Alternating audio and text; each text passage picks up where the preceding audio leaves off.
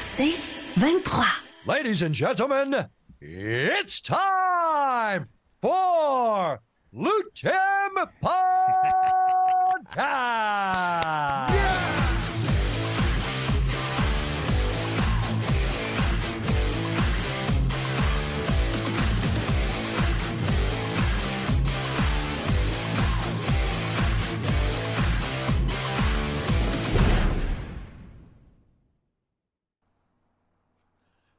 David Loiseau. Hey, Pat Côté! J'étais pas sûr qu'on était en onde. On a, on a un petit problème de, de- de téléviseur. Mais euh, j'espère que ça va bien. Écoute, euh, nous autres, ça va super bien encore. Épisode 11. Yes. Épisode 11. 11. Il nous en reste. euh, en tout cas, je, je sais pas, je sais pas comment compter, là, mais on finit le 19 décembre. Donc, 19 il nous en reste. De ouais, la saison. De la, première saison. De la première saison, déjà. Une, belle saison. On a eu du fun. hein? Eh, on s'est amusé. C'est, euh, on grossit, là. On grossit Ouais. une communauté. C'est vraiment le fun. Merci de votre support. Merci d'être là. De nous suivre sur toutes les plateformes. Ouais. On a euh, YouTube, Facebook. TikTok. TikTok. D'habitude, c'est toi qui le dis. Ouais, c'est TikTok. TikTok, YouTube, euh, Facebook, sur nos deux Facebook respectifs. Yes. Respectifs, vous pouvez euh, suivre euh, notre, euh, les, épisodes en direct. Euh, et euh, aussi le chat. On a chat, on- il y a beaucoup de monde déjà sur le chat. On jase avec vous autres en direct. Vous allez avoir le lien aussi, euh, Zoom, si vous voulez nous appeler à la fin de l'émission. Si vous voulez nous parler, on va parler, on va poser une question, mais vous pouvez nous parler de n'importe quoi. On a eu quelques appels durant les, les 10 premiers épisodes. Euh, je pense qu'il y a du monde qui sont encore peut-être gênés. Vous C'est comprenable. gênés. Ben Soyez pas oui. gênés. Appelez-nous. Exact, ben appelez-nous. Même si euh, pas de visage, mettez pas votre visage, aucun problème. Ça Ouais, peut exact. être audio, hein, sans problème. Ouais, c'est Zoom, mais vous n'êtes pas obligé de montrer votre visage. Mais ce serait le fun juste de jaser avec, avec du monde. Parce que là, on commence à avoir une super belle communauté. Il y a toujours plein de monde qui sont là. Il y a des, beaucoup de mêmes qui reviennent. Donc, on a commencé à avoir des, des auditeurs fidèles là, à- notre podcast. yes. Super, c'est vraiment le fun. C'est vraiment cool. Euh, je pense que vous le savez qui est notre invité euh, cette semaine. Alors, il y a eu des. on- sur les réseaux sociaux, on, a, on a mentionné. On a fait la publicité aussi. Notre ami, écoute, on a commencé ensemble euh, avec UCC, toi puis Georges. Moi, après ça, je suis arrivé avec TKO. On est rentré à l'UFC dans la même année, presque. Toi en 2003, Georges puis moi en 2004. Euh, on, s'est suivis, on se connaît depuis quasiment 20, 20 ans, 20, 20, 25 ans quasiment. Euh, c'est, euh, c'est, belle fun. C'est une belle entrevue qu'on a faite. C'est une longue entrevue, vous allez voir, mais Colin, on a tellement eu du fun. On a parlé de, de plein de choses qui se sont passées dans, dans le vestiaire. Donc, ça s'en vient. Georges, notre ami Georges Saint-Pierre, qui. vous allez voir, c'est une entrevue qu'on a pré-enregistrée parce que, je sais pas si vous le suivez sur les réseaux sociaux, il est pas facile à pogner. Euh, le, George, fait qu'on s'était, on, s'est- on s'est ajusté à son horaire à lui. Un gars très actif. Ouais. Il, il voyage beaucoup. Il, il s'entraîne, euh, je pense, autant qu'avant. Il a beaucoup de projets sur la table. Alors, on est vraiment content, Ouais. reconnaissant qu'il nous ait donné de, beaucoup de son temps. c'est une bonne entrevue de au moins 40 quelques minutes. Ouais, il a euh, super généreux, puis il va nous parler de ses projets, il va nous parler de qu'est-ce qui s'en vient, puis tout plein d'affaires, des beaux souvenirs aussi qu'il nous a parlé dans, dans cette entrevue-là. Avant, là, avant ça, je vais vous poser la question. C'est une question que je me fais souvent demander. Hmm. Euh, et toi, tu donnes des cours à des enfants aussi. Ouais. Mais moi, souvent, on me demande Hey Pat, moi j'ai des kids, euh, avec à quel arts martiaux je devrais les, les, euh, les intégrer à quel arts martiaux je devrais les envoyer? Parce que j'aimerais ça qu'ils bougent, j'aimerais ça qu'ils apprennent euh, le, le respect, la discipline, euh, peu importe lequel. On me demande toujours c'est lequel. Euh, je vais vous dire ma réponse après l'entrevue. Puis ça va être intéressant parce que moi, je donne pas de cours aux enfants, mais toi, tu en donnes Ouais. cours aux enfants. Euh, des fois, c'est les parents qui sont plus difficiles à gérer que les enfants, mais j'ai hâte que tu m'en parles un petit peu tantôt. Donc, la question, est-ce que vos enfants font des arts martiaux? Si oui, lequel? Et pourquoi vous avez choisi ça? Donc, j'ai bien hâte de, de vous lire. Je vais être capable de vous lire parce que l'entrevue, justement, est préenregistrée. On va être capable de prendre euh, euh, les- les- le chat avec vous autres. Donc, hey, sans plus tarder, Sans plus tarder. sans plus tarder, on vous présente l'entrevue avec notre bon ami Georges Saint-Pierre. David, on reçoit le meilleur aujourd'hui, The GOAT! The GOAT, the best of the best. The best of the best, la chèvre! Georges, notre ami Georges, Georges Saint-Pierre, comment ça va, mon ami? Merci, merci pour l'introduction.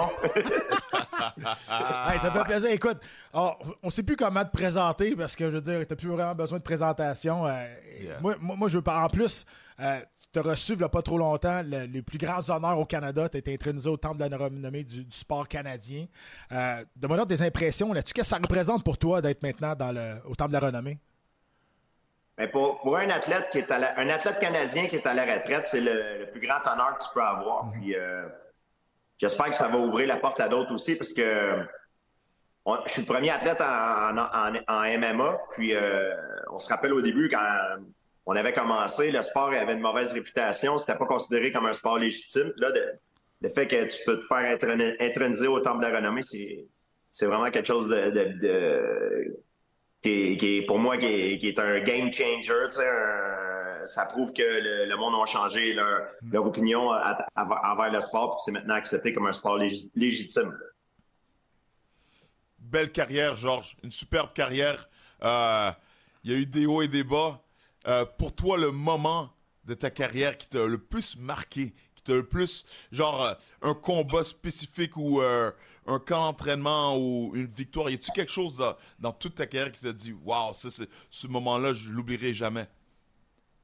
Le moment que je suis le plus fier de ma carrière, c'est quand j'ai reçu mon. Je me suis fait frapper avec un coup de pied sur la tête par Carlos Condit. C'est un coup de pied que j'avais vraiment pas vu. Que j'ai dû revoir la reprise pour savoir qu'est-ce qui m'avait. Qu'est-ce, avec, qu'est-ce, qui m'était arrivé parce que j'avais pas eu connaissance de qu'est-ce de qu'est-ce qui m'avait frappé quand c'est arrivé. Et je me suis. Je me suis fait. J'ai eu un flash knock- knockdown, puis je me suis retrouvé sur mes fesses. Puis là, il courait vers moi pour venir me, me, finir. Puis, pour moi, c'est un moment que je, suis très, très fier parce que c'est un moment que j'ai fait face à beaucoup d'adv- d'adversité parce que la première fois de ma carrière, quand je me suis fait ébranler, c'était contre Matt. Puis, à cause de mon orgueil, au lieu de prendre un pas de recul puis de récupérer puis de retourner dans le combat par la suite, j'ai, à cause de mon orgueil, j'ai, voulu tout de suite embarquer dans une guerre coup pour coup. Puis, à cause que j'étais, j'étais étourdi, j'étais pas pressé. Puis, lui, il a réussi à, à me frapper puis à, à me mettre euh, TKO. Donc, avec mon expérience et à cause que j'ai appris de mes erreurs, ce combat-là, cette séquence-là dans le combat prouve que je me suis amélioré. Donc, je, me suis fait ébranler, probablement encore pire que quand je m'étais battu avec Ma- Matsera lors du, premier impact. Donc, je me suis retrouvé sur mes fesses.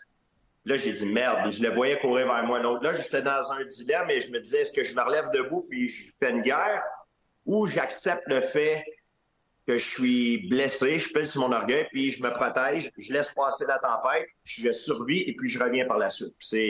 C'est ce qui m'a permis de, gagner ce combat-là, de revenir plus fort, puis de, l'emporter par la suite. Donc, euh, c'est ça pour dire que c'est un moment que je suis très fier. Puis des fois, la, carrière d'un athlète, c'est pas une ligne droite. Tu dois, tu dois commettre des erreurs pour apprendre de tes erreurs et t'améliorer par la suite. Moi, ça, tu me parles le moment clé de ta carrière où tu as, pris un boost de confiance. Parce que tu en as déjà parlé. Euh, On se battait sur la même carte à l'UFC 50. Quand tu t'es battu la première fois contre, Matt euh, contre Ma- Matthews, tu ne le regardais pas dans les yeux. Tu le regardais partout sauf dans les yeux. Tu étais quand même un peu intimidé. Évidemment, c'était Matthews Ouais. dans ce temps-là. Et le deuxième combat, quand tu étais arrivé en avant de lui, au face-à-face, tu y transperçais la tête juste avec ton regard. C'est où, dans, entre ces deux combats-là, qui s'est passé vraiment un déclic de dire OK, maintenant, je suis rendu invincible? En fait, c'est euh, quand je me suis battu contre Matthews la première fois, je l'avais mis sur un piédestal. C'était un idole, euh, un idole de jeunesse. Puis, euh, à, l'époque, il était, euh, il était considéré comme le meilleur livre pour livre, puis il semblait imbattable. Et je, je considérais pas. Je suis allé dans ce combat, dans ce combat-là en ayant l'idée que je, comme si je méritais pas ma chance. J'avais, je l'avais eu trop vite, puis que j'étais pas prêt. Euh, j'allais dans ce combat-là pour ne pas perdre au lieu d'aller là pour gagner. Puis euh, quand j'avais eu le face-à-face avec lui, j'étais tellement intimidé. Puis je me souviens la semaine avant le combat, avant de dormir, j'arrivais pas à dormir. Puis je me, faisais des scénarios dans ma tête. Puis je voyais aucune façon possible de le battre. Dans ma tête, ce gars-là, il était, trop fort pour moi. Puis euh, quand je suis arrivé en face de lui, c'est ça, je pouvais pas le regarder dans les yeux. Puis j'ai perdu le combat avec une clé de bras. Mais le combat, il allait bien jusqu'à temps que je fasse une erreur, une erreur assez stupide. Puis j'avais essayé de, tenir une, prise qui s'appelle le Kimura pendant trop longtemps. Puis lui, il m'a fait un contre. Puis il est allé avec un juge Gatame. Et c'est quand j'ai revu la reprise, après le combat, que je me suis aperçu que j'avais toutes les qualités pour pouvoir le battre. La raison pour laquelle j'ai perdu ce combat-là, je pense que c'est mental. c'est à cause de mon manque de confiance. Et puis, euh, c'est que je l'avais mis sur un piédestal. Genre, et c'est quand j'ai vu le combat que je me suis. J'ai eu un regain de confiance. Et puis là, j'avais vraiment faim, puis j'étais vraiment fâché du fait que je ne m'avais pas fait confiance. Et j'ai réalisé que peu importe comment, comment tu es bon, comment on, on perçoit la télé, tu es un être humain, puis tu as deux bras, deux jambes, puis tu, tu, manges, puis tu dors comme tout le monde. Tout le monde est battable. Mm-hmm. Donc, euh, ça m'a fait. Ça m'a changé psychologiquement. Je vais t'en m'en souvenir, t'es revenu dans le vestiaire parce qu'on était les deux dans le même vestiaire. Je me battais juste après toi contre Tito Ortiz. Puis moi, évidemment, je m'en allais à l'abattoir, on s'entend. Puis tu m'as dit, t'es revenu après la défaite, t'es rentré dans le vestiaire, tu m'as regardé et dit Man, ils sont pas meilleurs que nous autres. Là. Ils sont pas meilleurs que nous autres, je te le dis. Là. Puis tu venais juste de perdre, mais tu avais déjà réalisé ça. On dirait, pour moi, ça a fait. OK, si Georges il dit ça, il revient puis il a perdu puis il dit ça, ça se peut que ça, ça, arrive de mon bord aussi. Mais je m'en souviens, la première affaire que tu me dis quand tu es revenu dans le vestiaire, c'est exactement ça. Tu as dit, hey Pat, ils sont pas meilleurs que nous autres. Là. Mais faut pas Non, c'est vrai.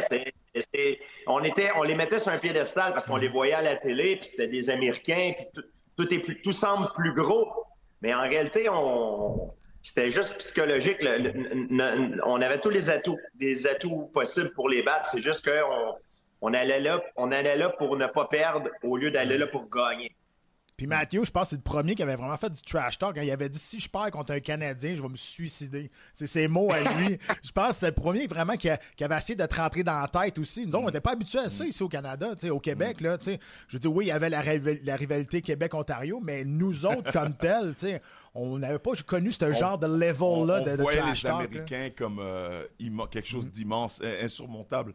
Mais ce qui est arrivé aussi après ce combat-là, les gens oublient, oui, tu as eu de la confiance quand tu es retourné dans le rematch contre Matthews, mais avant ça, on t'a mis avec Frank Trigg, Mayhem Miller, BJ Penn, Sean Shirk, back to back to back. Dans ce temps-là, c'est tout prime. Prime Mayhem Miller, prime Sean Shirk, prime Frank Trigg, prime BJ Penn.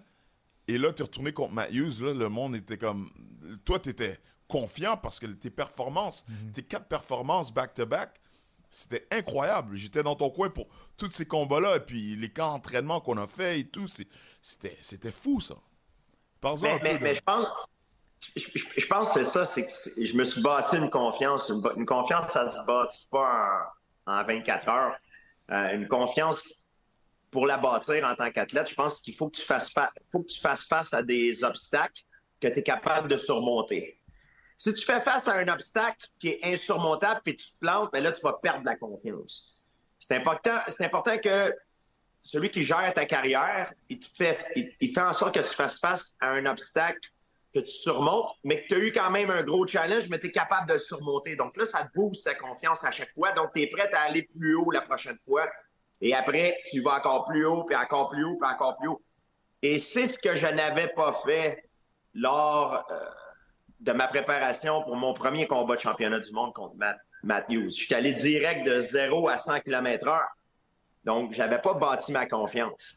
Et ça, je pense que c'est important euh, pour un athlète de bien bâtir ta confiance. Euh, et, pas juste dans le sport, je pense dans n'importe quoi dans la vie. Si, tu prends pas le temps de bâtir ta confiance, euh, quand tu le jour J, si le step est trop grand entre ce que tu as fait avant et ce que tu t'apprêtes à faire, tu, vas te planter. Et euh, je pense que c'est ce qui est arrivé pour moi. Toute ta carrière, on t'a vu avec euh, ton noyau, Firas qui a toujours été là, tu as eu Craig Jackson, mais tu as toujours eu du, monde dans ton coin un peu fucké, on va se le dire. Tu as, eu, as eu Christophe, tu as eu Victor Zankarski, puis là, John Danaher à la fin, qui est un, vraiment un spécimen lui-même. C'est-tu un pattern? As-tu besoin de ce genre de, monde-là dans, ton coin pour t'amener à un niveau supérieur? Je vais te dire la vérité, les gars. Le, monde normal m'ennuie. J'aime ça m'entourer de personnages. Et on sait très bien dans notre sport, on est entouré de personnages. Hein? puis, même nous, on se parle, mais on n'est pas normal, nous, autres, nous autres non plus. Là. Écoute, on, on est capable de, bien paraître devant la société, mais je suis sûr qu'on est, on est tous des fous dans la tête. Pour embarquer dans une cage et aller te battre, il faut que tu sois un petit peu cinglé, tu comprends? Et, euh, la, seule, la seule différence entre moi et tous ceux que tu viens de nommer, là, les, fous, c'est que nous, on est capable de le cacher mieux qu'eux. C'est juste ça la différence. T'as Hey! probablement raison. Hey, 100%. hey, Georges, tu t'entraînes souvent. Je sais que tu. euh, oui, t'es à la retraite, mais tu t'entraînes comme avant, on dirait, là. Mais à part, moins de sparring, c'est ça, pas de sparring? Le- les coups à la tête, on laisse, on laisse tomber? Comme- Non, je, je- ah ben, je tourne encore des fois avec des gars, mais tu sais, Ouais. je, je fais plus des, des sparring compétitifs là, à, à essayer de prouver que je suis meilleur que l'autre. Exact. je vais jouer. Moi, j'appelle même pas ça spa- sparrer. Avant que je, je spare avec un- une personne, je lui dis Hey, tu veux-tu jouer? Là, je tape le puis on y va. Parce que si tu dis à quelqu'un quelqu'un qui te connaît pas, il veut-tu sparer, déjà là, ça Ouais. le tense. Ouais, veux-tu Ouais, mettre, les gants? Ah ouais, peur, puis- Fait que moi, moi, moi j'appelle pas ça sparrer. J'ai hey, tu, veux-tu jouer un peu? Et il dit oui, je touche le gant, puis je vais tranquillement, puis on, on va. tu sais, c'est compétitif pareil, mais c'est pas malicieux. C'est ça que j'aime. J'a- j'a- J'aime plus sparrer d'une façon euh, trop compétitive, où est-ce que c'est un petit peu malicieux, où est-ce que tu sais que le gars contre qui tu spares, il- tu vas peut-être l'affronter l'affronter plus tard, ou il va peut-être avoir un ami que tu vas affronter, fait qu'il va aller dire à son ami Ah, lui, il est bon, fais attention. Il, il va vouloir te tester. Ça, c'est fini. Ça, Ça, c'était quand on était jeune. On faisait ça quand on, on s'entraînait des fois avec des gars qui venaient de l'extérieur. On- Même je suis sûr que vous autres aussi, vous l'avez Ouais. fait. Mais Ce, ce temps-là, pour moi, il est fini. Moi, moi, quand je le fais, c'est avec mes partenaires que la plupart du temps, je suis habitué à aller avec. Je touche le gant, puis c'est compétitif, mais c'est une compétition qui est saine, puis c'est- le fun, tu sais. Parlant de compétition saine, tu t'es mis euh, vraiment à- au Jiu-Jitsu. Je pense que ça c'est comme donné peut-être une mission de faire connaître beaucoup plus cet art martial-là parce que tu étais supposé le 11 décembre euh, compétitionner au euh, UFC Invitational à, à Las Vegas. Euh, maintenant, on sait, tu t'es blessé à l'épaule. L'épaule commence à prendre, du galon. Euh, Explique-moi un peu, euh, c'est quoi ton je sais pas, ta quête là-dedans au niveau du jiu-jitsu brésilien, est-ce que est-ce que c'est quelque chose que tu- pour toi c'est important de faire découvrir encore plus aujourd'hui, euh, peut-être à la jeunesse d'aujourd'hui ou au monde qui sont un peu méconnaissants là-dedans? Oui, en, en fait, euh, je pense qu'il y a beaucoup de. C'est comme la boxe. euh, les gens connaissent les meilleurs boxeurs, Mayweather, Tyson Fury, mais le, le jiu-jitsu, c'est un art qui est, qui est très spécialisé en soi. Euh, ça ne veut pas dire que tu es un bon combattant en arts martiaux mixtes, que tu vas avoir du succès en jiu-jitsu. C'est, un sport complètement différent. C'est souvent les gens ne se rendent pas compte de ça. Nous, on, on le sait parce qu'on gravite dans ce monde-là, mais moi, je voulais faire des compétitions de jiu-jitsu, premièrement parce qu'il n'y a pas de coup à la tête. Euh, tu peux pas avoir vraiment des, des dommages au niveau cérébral. Et, et aussi, c'est très compétitif, mais, mais ça va aider les, les nouveaux athlètes, les jeunes, à, à- à se bâtir une meilleure plateforme s'il y a des gars comme moi qui compétitionnent là-dedans. Euh, moi, mon but, c'était pas de retourner et d'être champion du monde en jiu-jitsu. là. Je, suis- je suis conscient que ça me tente pas. J'ai passé à d'autres choses dans ma vie. Mais je voulais le faire par rapport à la compétition pour avoir du plaisir. Et ce qui est arrivé, c'est que j'étais parti en vacances en- au Moyen-Orient. J'étais euh, au Liban et en Égypte. Et quand je suis revenu, ça faisait déjà deux semaines que j'étais parti. Donc, je me sentais un peu comme. Je me sentais un peu comme une merde, puis je savais que j'avais un combat, donc je voulais aller m'entraîner vite, je voulais retourner à l'entraînement trop vite, puis j'étais jet lag, j'étais fatigué. Puis on dirait que je suis pas capable de, de, de me relâcher. Quand que je m'entraîne en sachant que j'ai une compétition, je retourne dans mes anciennes habitudes, dans, dans, dans mon dans, dans mon Ben oui. dans mon Mhm. le, le même le même état mental que j'avais quand j'étais plus jeune, puis je compétitionnais en MMA. Donc, je suis allé à fond. Puis même si j'avais mal, mon épaule me dérangeait, ben, j'étais allé à fond pareil. J'étais avec un jeune, puis il a sprawlé, puis mon épaule a disloqué. Et là, je me suis, je me suis dit, merde, je suis rendu trop vieux pour ces, conneries-là. Tu sais, j'aurais dû prendre un peu de temps pour récupérer. Puis on dirait que je suis pas capable. Des fois, j'oublie que j'ai plus 20 ans. Puis là, ça remet tout en perspective parce que tu sais, je- voulais faire ça, puis compétitionner, mais j'ai de la misère à me relâcher. J'ai de la misère à- Je sais que c'est une compétition, puis que c'est sérieux, ça va probablement aussi atteindre mon, mon legacy, tu sais, vu que c'est un, même si c'est un match de grappling. Tout, le monde va, tout le monde va regarder ça. Sérieusement, puis je me suis blessé, puis j'ai de la misère à me relâcher avec ça. Donc, je ne sais pas qu'est-ce qui va arriver là. Ça va dépendre de comment je reviens avec mon épaule, puis je vais faire le point à savoir si je, je devrais me remettre là-dedans ou, tu sais, juste essayer de promouvoir leur, leur organisation en, en étant le commentateur ou euh, quelque chose comme ça. Combien de temps c'est euh, de prévu pour euh, réhabiliter l'épaule? Ben, ce qui est arrivé, c'est que j'ai eu une déchirure partielle du, euh, de la coiffe des rotateurs, du subsca- subscapulaire, puis aussi du, euh, du lab-.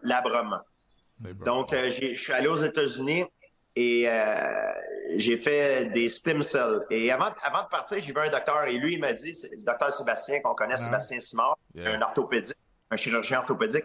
Et il m'a dit, dit, Georges, il y a des grosses chances que tu vas avoir besoin d'une opération, sinon ton épaule va toujours débarquer à cause du stress que je mets sur mon épaule, à cause que je lutte, je fais des arts martiaux et, j'aime ça rester actif. Et là, je, suis parti aux États-Unis faire les stem cells à Well au Texas. Et quand je suis revenu, j'ai attendu quelques semaines. Je suis allé le voir lundi passé. Ça faisait cinq semaines que j'avais fait les stem cells. Et quand il m'a examiné la deuxième fois, lun- lundi passé, là, il m'a dit Georges, euh, ton état s'est énormément amélioré. Je ne sais pas. Je pense pas que tu vas avoir besoin d'une opération. Maintenant, je, je ne pense pas. Mais on va te réexaminer euh, en- à fin novembre et puis on va voir euh, qu'est-ce qu'est-ce que ça dit.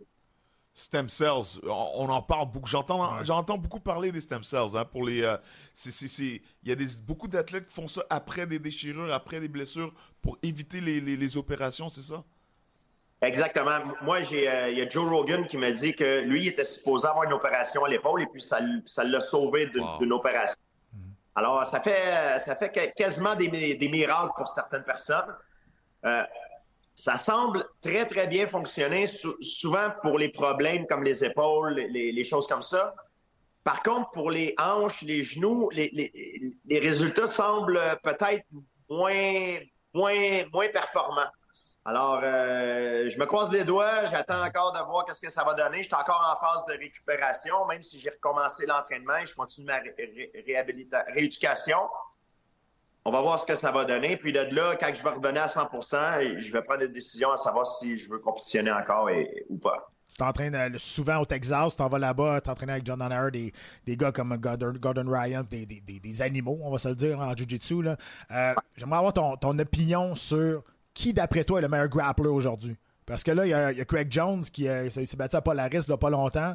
Euh, lui, il s'est déclaré le meilleur grappler au monde, over, over Gordon Ryan, over Bouchecha, over tout le monde. Euh, mais j'aimerais savoir ton opinion à toi. Qui, qui, ton opinion à toi, est le meilleur grappler présentement? Moi, celui que celui que j'ai- roulé avec et que je pense que tout poids confondu, c'est le meilleur, c'est Gordon Ryan. le, le meilleur que j'ai vu de ma vie. Là. Euh, je, trouve, je trouve que c'est Gordon Ryan. En, gra- en grappling, c'est lui, d'après moi, qui est le meilleur, à 100 Euh, il, est, euh, il est bon dans tout. Il est, il est bon en- pour, les, pour les, les amener au sol, les projections. Il est très, très fort avec les- ses positions. La façon qu'il se positionne, là, des fois, il se positionne d'une certaine façon qui donne.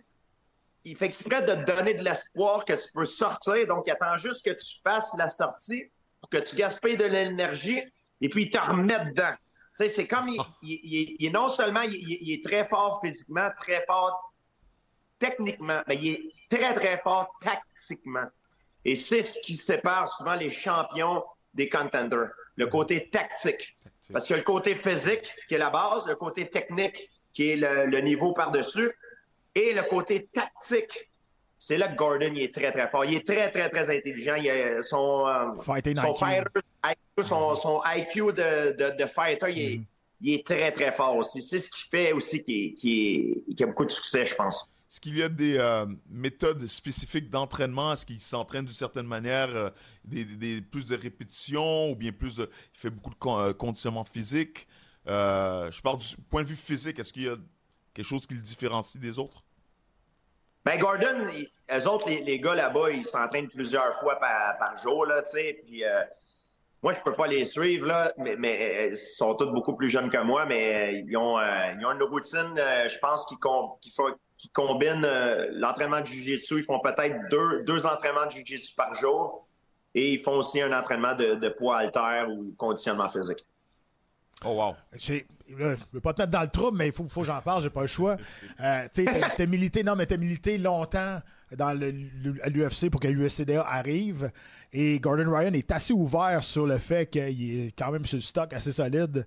Euh, ton- non, non, mais ton opinion là-dessus, je veux dire, moi j'ai toujours dit, euh, je veux dire, le- le- les, les stéroïdes, ça te donne pas du talent. Ok? Ça va donner, oui, de la force physique, ça va donner de l'endurance, mais ça donne pas du talent. Ça, tu vas, Pas parce que tu te mets une aiguille dans, dans les fesses que tu vas apprendre à faire une clé de bras.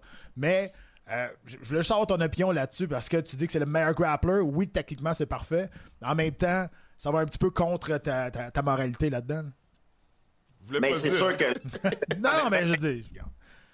É- écoute, même, même là, on parle en en jiu-jitsu, puis le jiu-jitsu, c'est un sport qui est. Qui est qu'il teste pas, hein, fait que, ou il teste très très peu, puis c'est très facile de, passer les tests.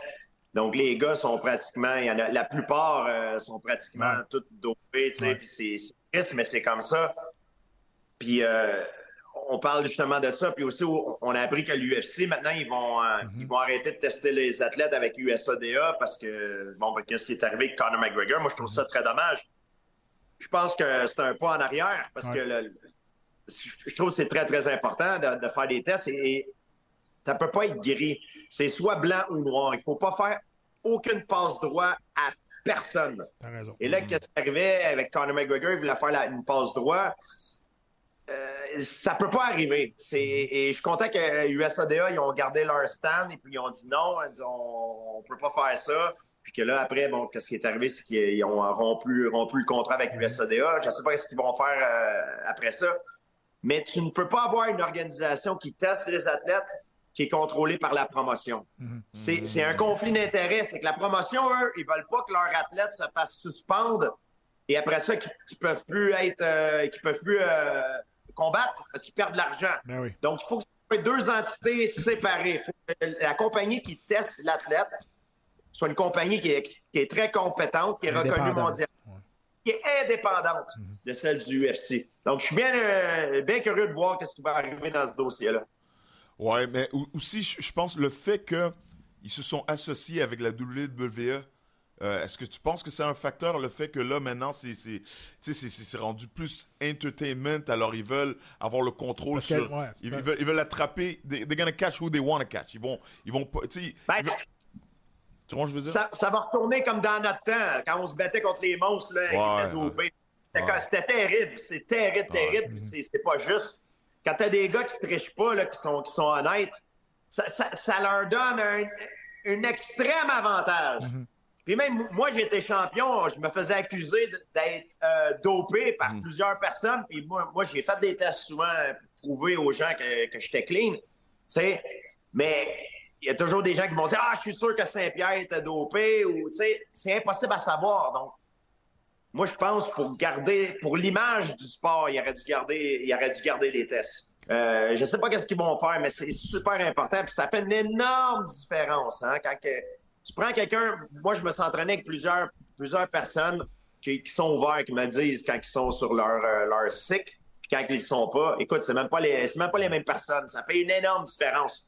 Oui, c'est vrai, il y a le côté technique, il y a le côté, il y a le côté tactique qui est, qui est euh, que je crois qui est, qui est très important, qui sépare les champions des, des contenders. Mais en bas de la pyramide, tu as le côté physique. Puis le côté physique, là, c'est ce qui fait la base. Si tu es plus fort, tu es plus vite, tu récupères plus, plus tu as plus d'endurance. Aussi, ça fait en sorte que ça, ça augmente ton temps de réaction, ça te fait penser plus rapide, ton coup d'œil est meilleur. C'est pas juste physique, ça te fait devenir un, un meilleur athlète euh, tout ensemble. Ouais, tu, tu, tu prenais pas de stéroïdes, mais tu, tu te graissais le corps pour être glissant, par exemple. Ça, tout le monde, euh, tout le, monde le sait. mais mais mais il y, en a- il y en a plusieurs qui disent que, justement, dans notre temps, le spectacle était meilleur, justement, parce que Ouais. tout le monde était sur du gros stock, puis le spectacle était meilleur.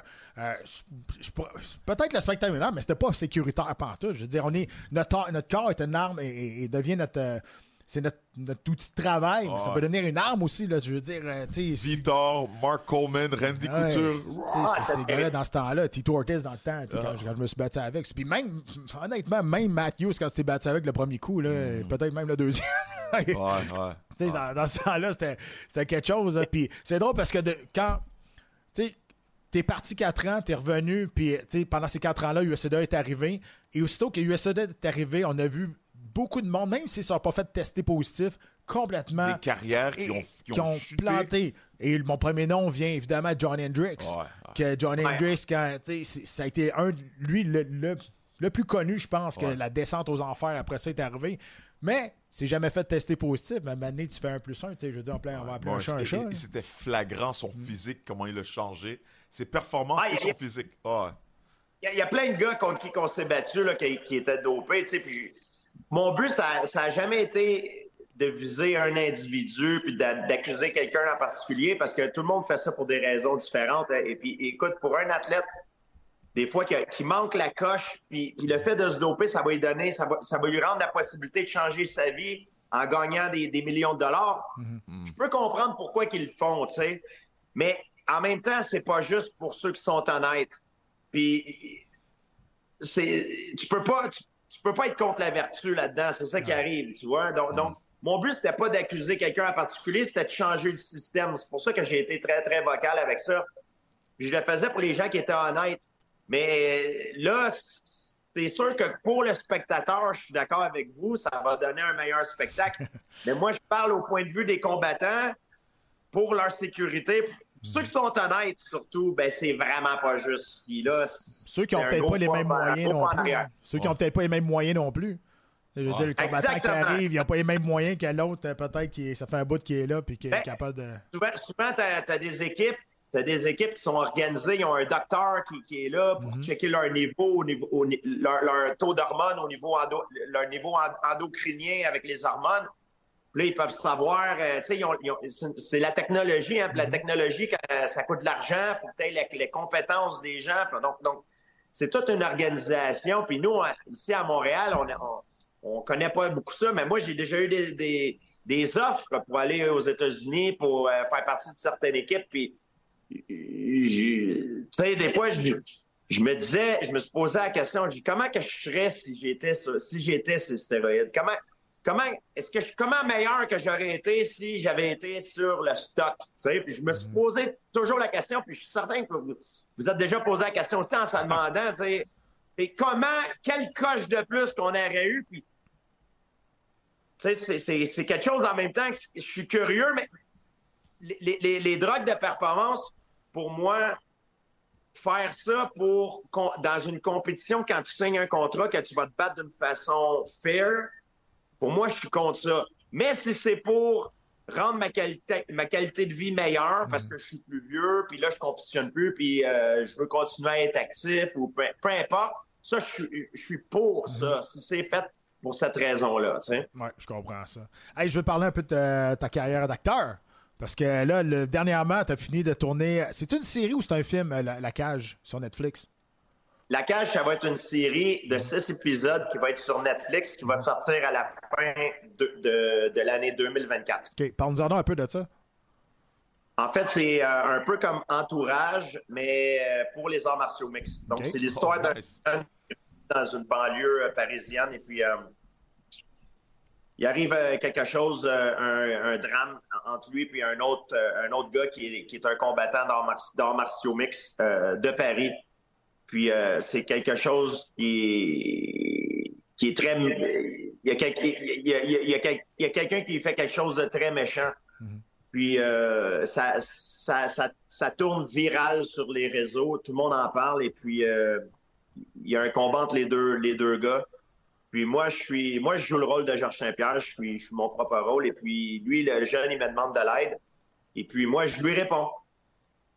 Et euh, il est surpris que je lui réponds parce que tout le monde a entendu parler de qu'est-ce qui se passe à cause du drame. Et puis moi, je lui réponds, je l'invite à Montréal pour qu'il vienne s'entraîner. Puis je suis un peu comme Apollo Creed euh, dans Rocky. dans Rocky.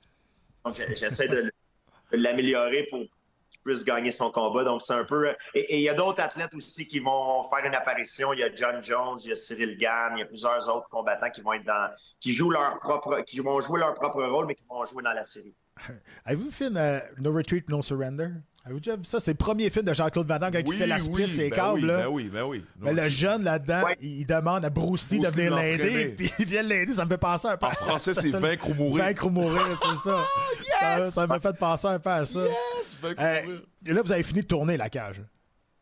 Euh, moi, j'ai fini ma partie à moi, mais eux, ils doivent aller au Mexique parce que là, maintenant, il y a une, il y a une grève à Hollywood. Ils ne Ouais. peuvent pas aller avec John Jones. Il était supposé partir aux États-Unis tourner, mais là, tous les plans ont, changé. Alors, je pense qu'ils vont, ils vont aller faire ça au, au Mexique. Captain America, y a-tu quelque chose qui, euh, dans le futur, qui va, Euh, qui va se faire? Truc qui arrive, c'est tellement des grosses productions, là, Marvel. ils disent pas c'est quoi qui arrive. Puis même là, même mon personnage, je sais pas s'il est mort ou pas.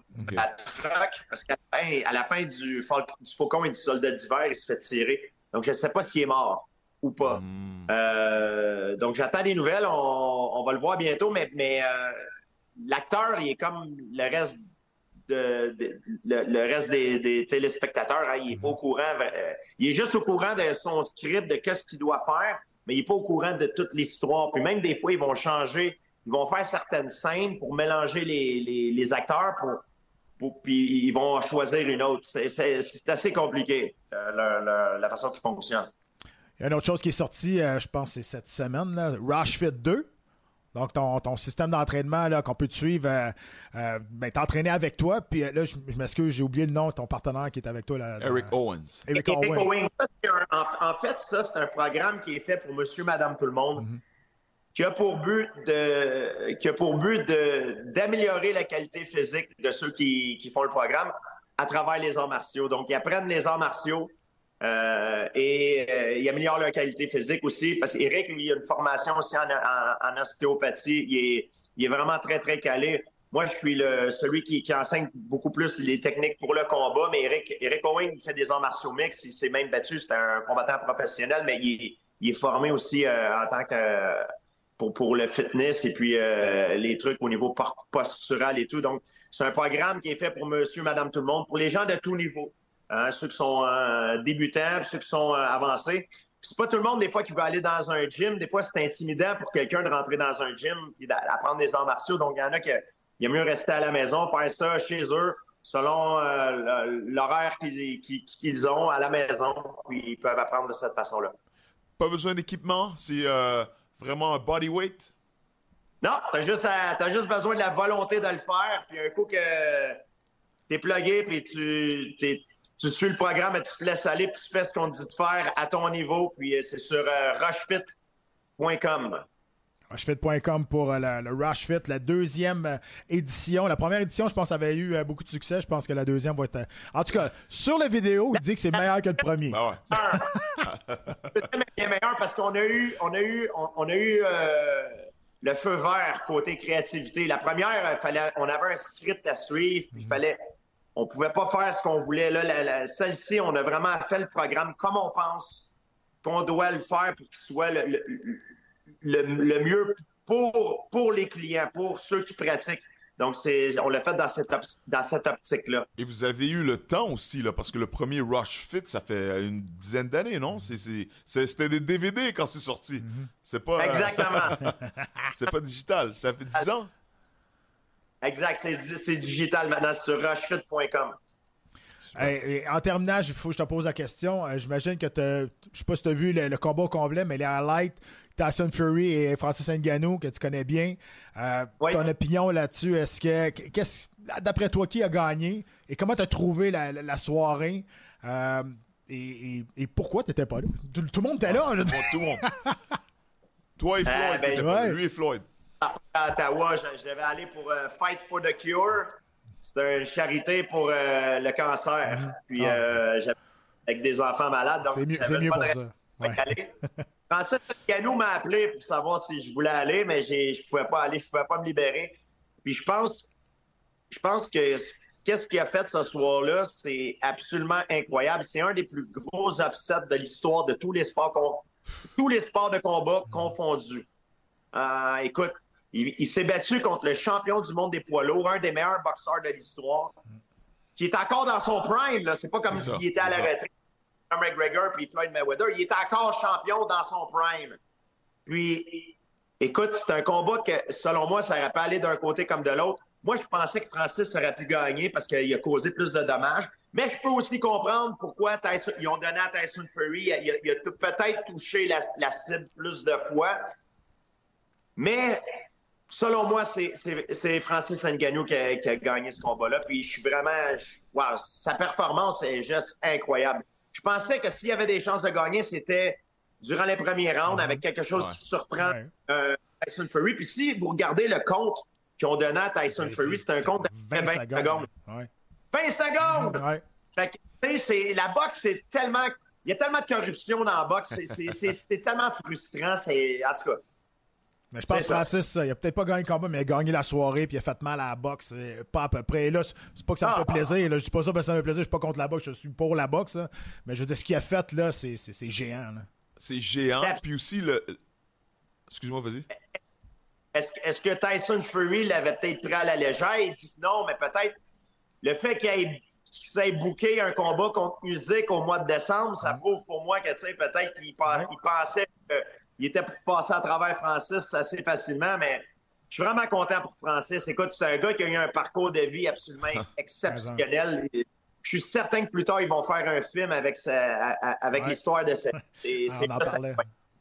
J'invite les gens à, à- à lire sur euh, le parcours de sa vie. C'est juste une histoire qui est, qui est absolument euh, d'un- scénario euh, hollywoodien. là. Et maintenant, c'est l'homme le plus en demande. Euh, sa valeur a augmenté. C'est tout le monde, les, les contrats qu'on doit lui offrir en ce moment pour, pour des combats contre, contre euh, euh, un rematch contre Fury qui est sur la Joshua. table. Anthony Joshua. Il y a euh, Deontay Wilder en MMA. hey, Ouais. en tout cas, moi, je conseille à, à Ngannou de laisser tomber le MMA, là. Puis se concentrer sur la boxe, faire ses, ses 20 millions par combat, et puis euh, that's it. Parce qu'il a 37 ans, Moi- hein, moi- alors. Je vais te dire, pour moi, là, moi, je pense qu'il est mieux d'étirer ça. Tu sais, côté business, on parle d'argent. Moi, je prendrais un combat en MMA contre euh, Deontay Wilder pour remettre les pendules à l'heure, pour montrer à tout le monde que, regarde, OK, moi, je suis allé dans le sport de la boxe, là. Il y a un boxeur qui s'en vient à MMA pour montrer comment qu'il comment il peut battre un gars, un, un- un gars de, de calibre de champion du monde en MMA pour remettre les pendules à l'heure, pour faire de l'argent. Là, sa valeur va encore monter, puis ça va créer encore plus de demandes pour qu'il revienne en boxe. Moi, je pense qu'il devrait. Parce que s'il va en boxe, écoutez, on, on va se dire la vérité, là. S'il va se battre en boxe, là, à chaque combat, là, tu perds, tu, perds du dommage là, que, que ton corps reçoit. Là. Un combat de boxe, là, des, des dommages, des, des coups à la tête, tu en reçois en maudit. Je pense que s'il prend un combat en MMA contre euh, Deontay Wilder, ça serait peut-être quelque chose qui pourrait gagner quand même d'une façon assez facile parce que c'est en MMA. Puis ça y sauverait du dommage, ça y, ra- ça y rapporterait de l'argent, puis ça le ferait devenir encore une plus grande star. Puis ça, ça serait quelque chose qui serait, qui serait, qui serait tout à son honneur. Parce que là, je veux dire, après, après qu'il a fait avec Fury, il peut pas aller plus bas. Que les trois noms que tu as nommés. My Je veux dire, c'est- impossible. là.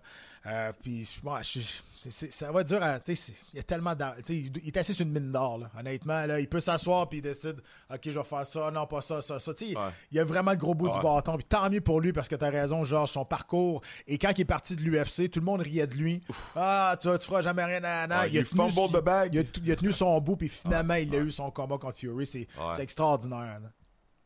C'est absolument incroyable. Ce qu'il a fait, c'est absolument incroyable. Il- l'a fait pour lui, mais il l'a fait aussi pour les autres. Et même quand il a négocié avec PFL, il a négocié une bourse minimum, de minimum pour son adversaire. Alors ça, c'est vraiment cool euh, qu'il ait fait ça. Il aide, il aide, euh, tu sais, il aide sa cause, c'est sûr, mais il aide aussi la cause du sport, du- des arts martiaux mixtes Ouais. aussi en même temps. Ça, je trouve que c'est tout à son honneur. Ouais, quitte à pas avoir de nion qui protège les combattants, au moins il y a un combattant qui essaie de changer la game là-dedans. tu sais. Absolument, absolument. C'est- absolument incroyable, mais moi, je pense qu'il va devoir être très, très intelligent pour la suite des choses et de penser à au long terme, pas penser seulement au court terme, essayer de faire un combat avec beaucoup d'argent rapide, parce que s'il se bat en boxe et puis il se fait passer le KO là, contre un, un autre boxeur élite, là, le monde, ils vont dire « Ah, c'est un feu, un feu de paille. Ouais. Donc, moi, je pense qu'il y aurait avantage peut-être à faire un combat, peut-être en MMA ou quelque chose où est-ce qu'il y a du talent. Ouais, il y a, a du talent en boxe aussi. Tu sais, il, il peut faire ce qu'il veut, mais moi, si je, je serais- je le conseillerais, je lui dirais écoute, si t'as si vraiment euh, Deontay Wilder qui est sérieux, qui veut se battre contre toi en MMA, prends-le à MMA pour montrer à tous les boxeurs qui. C'est deux sports différents. Parce que là, le monde, il pense que tu peux sauter d'un sport à l'autre de même. là. Écoute, le monde, il se rend pas compte que qu'est-ce qu'il a fait, comment que c'est dur, comment que c'est, comment que c'est rare et, et exceptionnel a réussi à faire. C'est absolument incroyable. Donc, c'est pour ça que moi, j'aimerais ça le voir prendre euh, Deontay Wilder en MMA, faire de l'argent. Peut-être c'est un combat qui va probablement pas avoir de trop trop de, de dommages et puis il va ressortir de là indemne et puis après ça il peut refaire un autre combat de boxe s'il veut. C'est de l'argent facile. Il devrait prendre l'argent facile quand il a l'opportunité de la faire. Quand il va t'appeler, tu lui diras. hey Georges, merci. Ton temps, c'est euh, super généreux. Merci. On te souhaite euh, le plus de succès dans, ce qui s'en vient. On te suit sur les réseaux sociaux. Tu es probablement le plus beau parcours d'un athlète qu'on peut dire à nos jeunes de regarder puis de suivre. Tu as toujours respecté ton adversaire. Tu as fait honneur à un sport qui était difficile de compréhension à monsieur, madame, tout le monde. Tu es devenu le premier athlète d'arts martiaux mix à être intronisé au Temple de renommée du Québec et du Canada, le plus grand honneur. Donc pour nous autres, c'est un honneur de t'avoir avec nous au podcast. Moi, je suis très fier de dire que tu es mon ami. Je le dis encore, je m'en sers, mais en vouloir dire qu'on est bien fiers, on est bien fiers de, de- de ce que tu es puis de de ce que tu continues à être. Mais les gars, j'ai quelque chose à vous dire, puis je suis vraiment sérieux, puis ça vient du fond du cœur. Écoutez, euh, si j'ai réussi à faire ce que j'ai fait dans ma carrière, c'est que je ne l'ai pas fait tout seul. J'avais une équipe en arrière de moi, puis vous faisiez partie de cette équipe-là. À tous les vendredis, on s'entraînait, on avait du sparring. J'ai été très, très chanceux de faire partie d'un- d'une équipe qui avait d'autres combattants de- dans l'élite mondiale. Souvent, les gens me demandent pourquoi il y, a, il y a moins de combattants canadiens maintenant ou qui sortent, des combattants qui sortent du Québec qui, qui sont dans l'élite mondiale. Et ma réponse, c'est toujours que moi, quand j'ai, je compétitionnais au, au- au niveau de l'élite mondiale, j'étais chanceux. J'avais David Loiseau, Patrick Côté, j'avais euh, Dennis Kang, Rory McDonald, euh, Jonathan Goulet. Euh, c'est tous des gars qui sont battus à l'UFC. Puis je pense que c'est à cause de ça que j'ai réussi à, être champion du monde parce que j'avais une, qualité exceptionnelle de mes partenaires d'entraînement. C'est quelque chose que je ne pouvais pas retrouver ailleurs. Et c'est ce qui rendait ma préparation unique. C'est à cause de vous, en grande partie, que, j'ai pu, réussir. C'est que j'avais tellement de qualité dans mon entourage. Puis on a tout monté ensemble. Et puis je tiens à vous dire merci à vous aussi, les gars. Ben, merci euh, d'avoir resté qui tu es aussi, parce que t'as pas changé du tout au niveau de ta personnalité. Ça aurait pu déraper, mais non, t'es resté pareil. C'est regarde, beau. Un vrai Québécois, c'est parfait, c'est exactement ça. dérape des fois, mais on, on- on le garde en privé. On n'en parle pas. Hey Georges, merci beaucoup. Merci Euh, beaucoup. C'est super gentil de ta part. Euh, Merci de ton temps. Oh, Merci. Georges!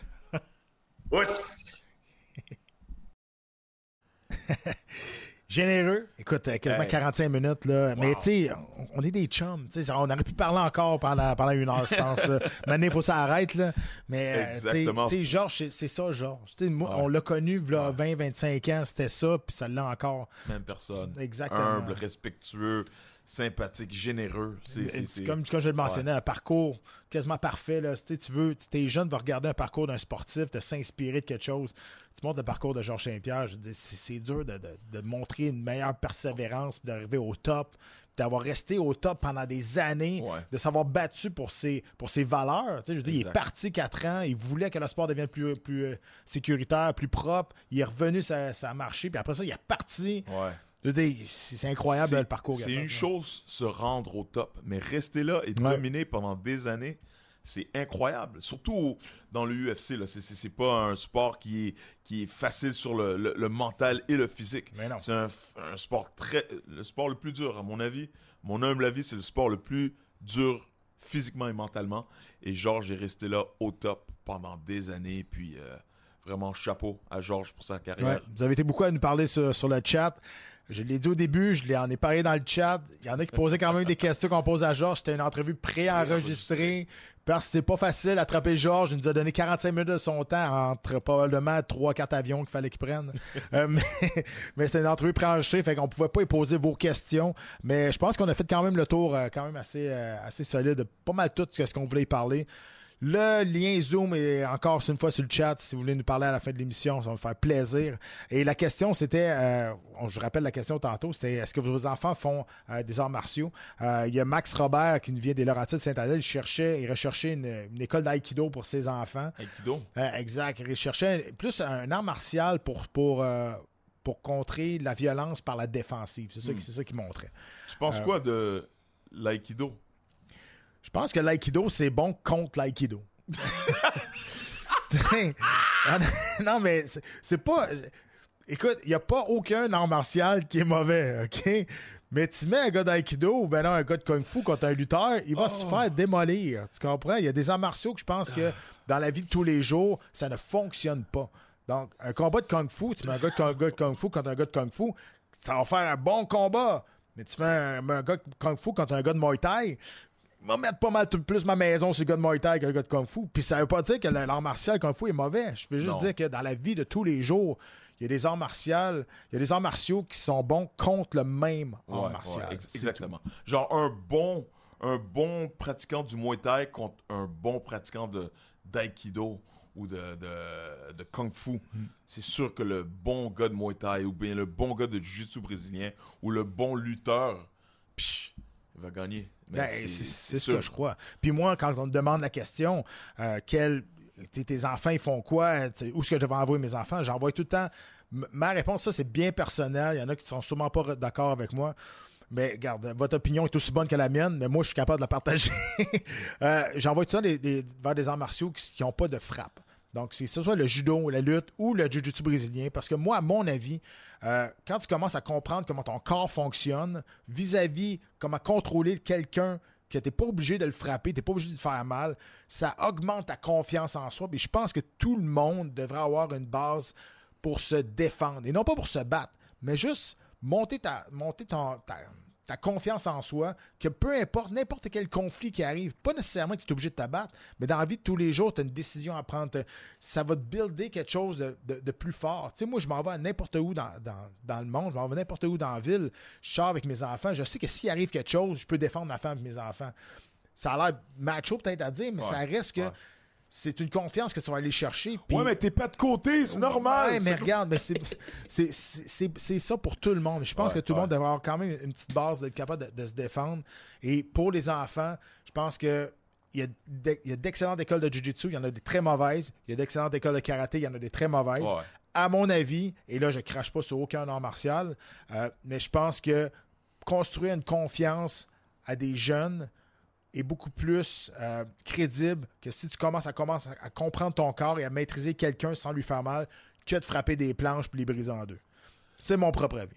C'est mon, mon, mon humble avis. Oui, et aussi les, les, les coups à la tête à un jeune âge. Mm. Euh, je vois maintenant des, des combattants MMA, euh, des combattants de Muay Thai de, de 8, 9 ans, 10 ans. Des fois, je vois des KO. Ça me fait mal au cœur voir Ouais. ça. C'est, c'est, c'est- Bon, aux États-Unis, ils font des combats d'MMA. C'est des jeunes de, de 8-9 ans. Là. Non, des- c'est pas bon ça. C'est pas correct. C'est pas correct.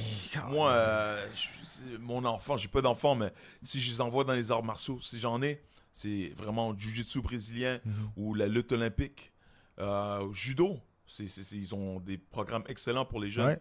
Mais euh, aikido, kung fu, à mon avis, non. Surtout aujourd'hui, là, les sports de combat ont tellement évolué. On sait qu'est-ce qui marche, on sait qu'est-ce qui marche pas. Ça a été prouvé euh, maintes et maintes fois. Alors, Mais, mais c'est pas mauvais. c'est pas mauvais. Si tu me demandes, C'est ça, mauvais. si tu me demandes qui- si c'est bon dans la vie de tous les jours, non, mais c'est pas mauvais.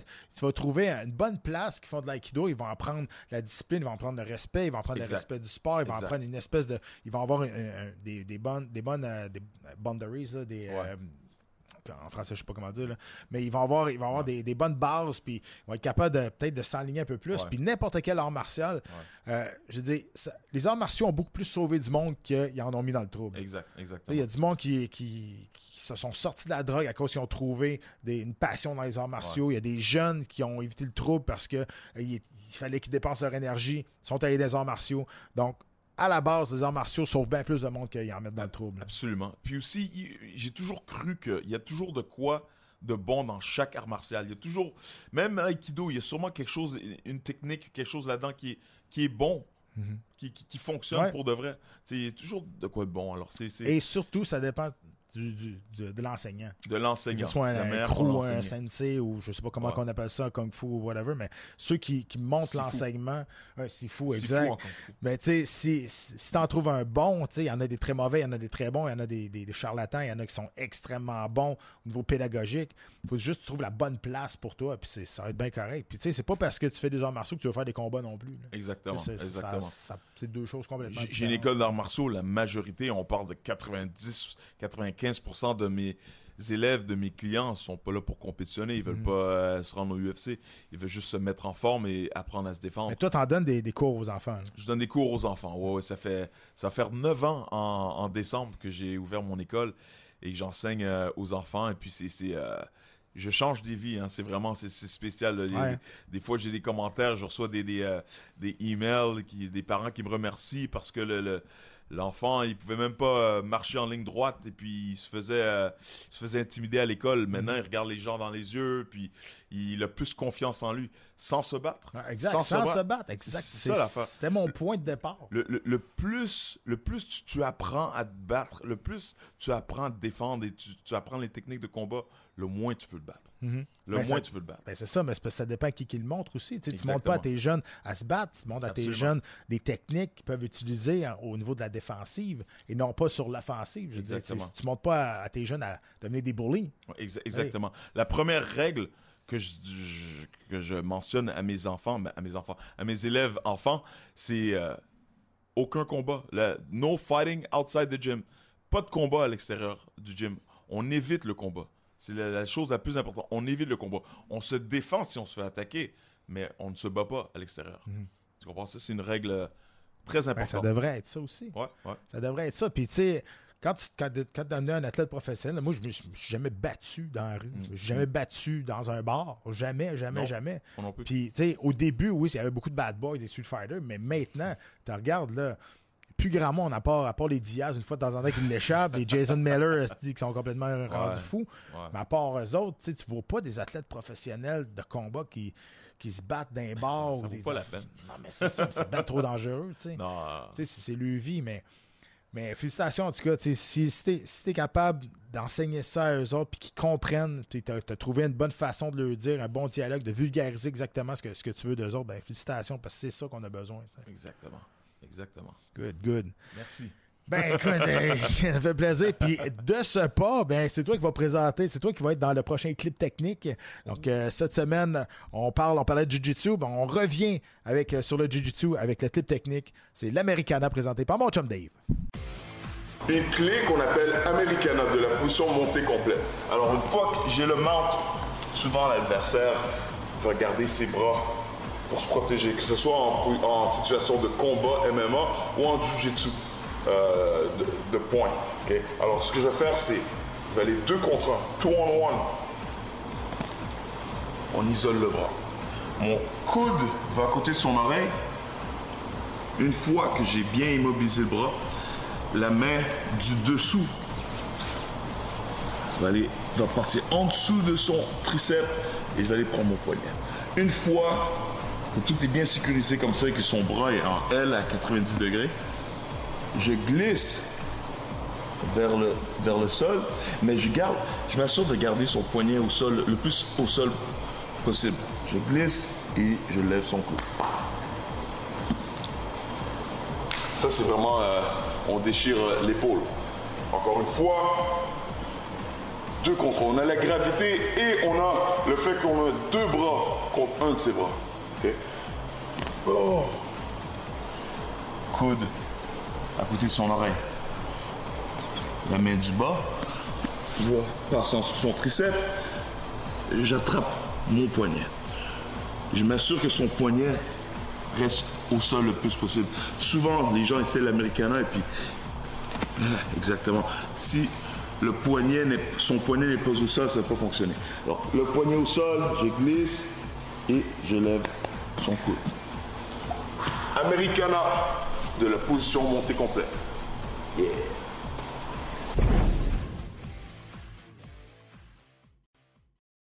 Une autre belle technique euh, de, de Jiu-Jitsu qu'on présente. Et euh, à un moment donné, on va vous parler. Ça m'intéresse beaucoup l'histoire des arts martiaux. Puis à un moment donné, on- je, je vais vous parler de l'histoire du Jiu-Jitsu brésilien. Il y a bien des choses. On parle beaucoup des Gracie, mais ça vient de beaucoup plus loin que ça dans la Beaucoup de versions, hein. Exact. Beaucoup de versions vers Ouais. la fin des années 1800. Euh, ça vient du Japon. J'ai j'ai bien hâte de, de- de vous parler de ça parce que c'est quelque chose, moi, qui m'intéresse, l'histoire des- des- des arts martiaux. Puis le Jiu-Jitsu brésilien, comme tu dis, il y a beaucoup de versions. Évidemment, c'est la famille Gracie qui, l'a popularisé. Popularisé. Mais est-ce que c'est eux qui l'ont inventé? Ils l'ont inventé. Exact. ça, va être, commencé, ça, ça va être une histoire à, une histoire à, à parler un petit peu plus, un plus longtemps. Euh, segment Paris de la semaine présenté par Sport Interaction euh, cette semaine. On s'en va du côté de Bellator. Bellator, un gros, euh, gros événement euh, ce week-end.